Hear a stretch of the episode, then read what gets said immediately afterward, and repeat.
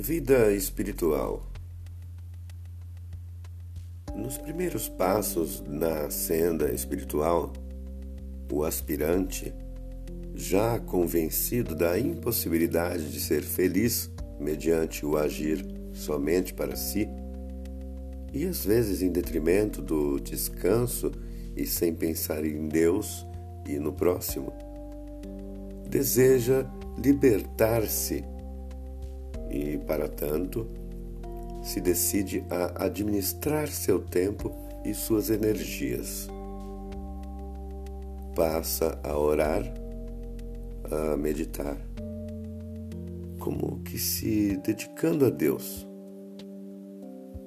Mas lá no fundo da alma, o que pretende é convencer a Deus de lhe dar mais poder mais alegrias, mais preenchimento, mais satisfação.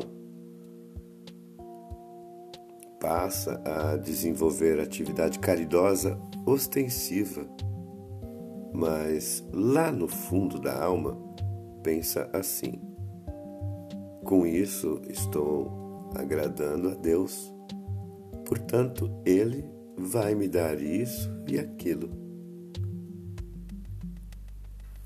Como é bom fazer uma autoanálise em nossas motivações. Senhor, ajuda-me a desmascarar os truques com que meu eu se defende e me retém.